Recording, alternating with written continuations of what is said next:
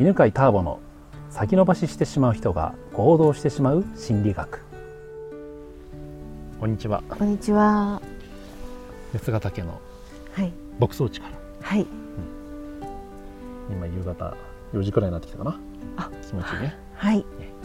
えー、生徒はあるちゃんですはい。よろしくおお願いします。はいはいはいえー、はるちゃんのはい。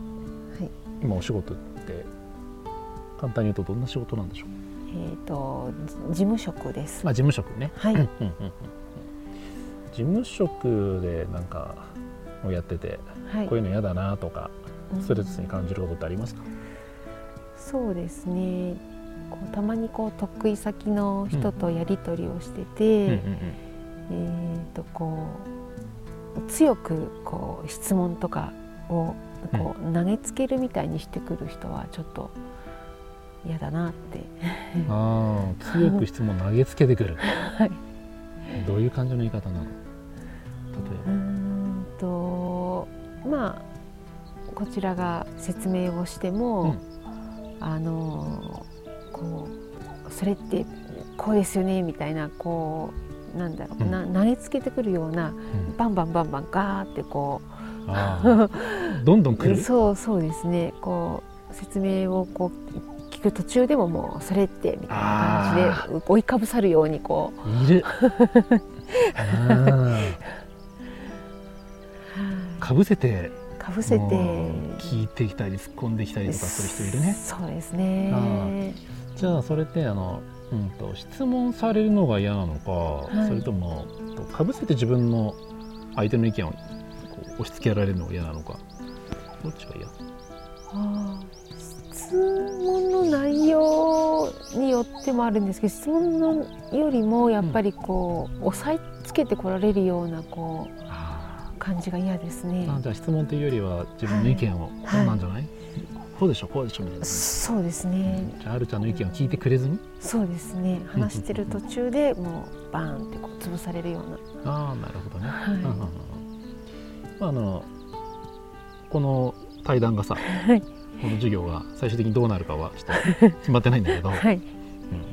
まあ、少しでもねストレスが軽くなるか、なんかこう今後の役に立つようなヒントがをね、えーあるちゃんに持って帰ってもらったらいいなと思うんだけど、はい。うん。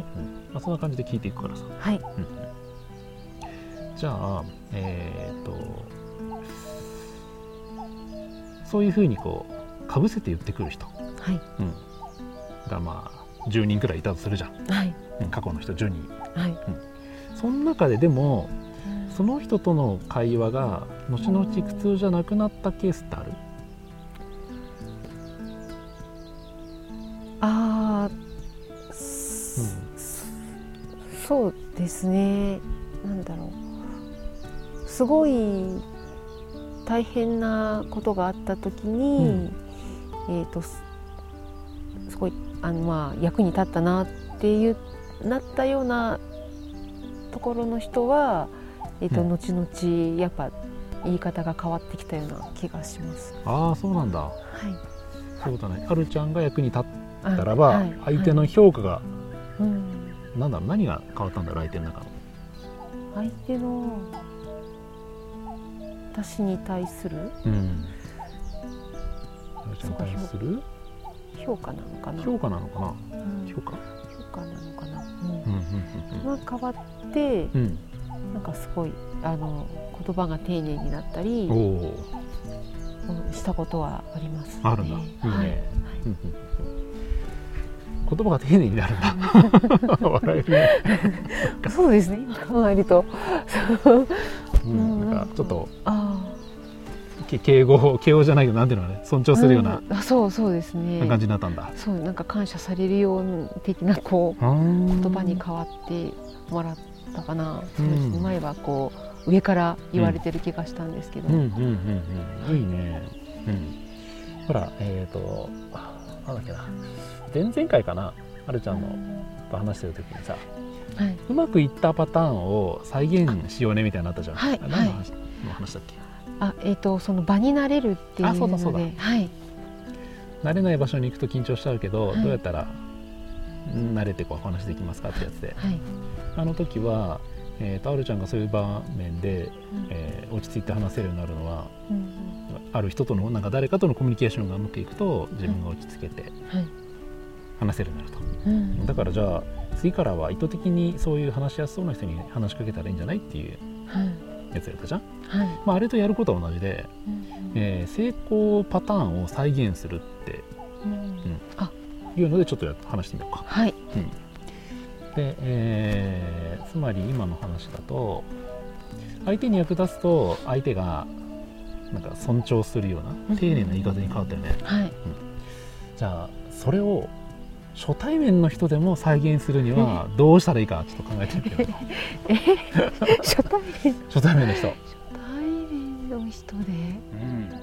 つまりはるちゃんが役に立つとはい。相手は、あこの人って役に立つあ人なんだって思うじゃん？はいはい。ということはでもうん。初対面だとまだ役に立ってないからはい、さりげなく、うん。えー、と似たようなケースを過去のパターンから探してうん。あこのこういう悩みとかこういう状況にいる経営者さんが多いんだよね。はい、うん。はい、に対してはうん。こんなことで役に立ったなっていうのを思い返してはい。それをああのお話をしていてちょっと思い出したんですけどこんなこと同じようなこと悩んでらっしゃる方がいてで私はこのようにしたらばとても喜んでくれたんですよね。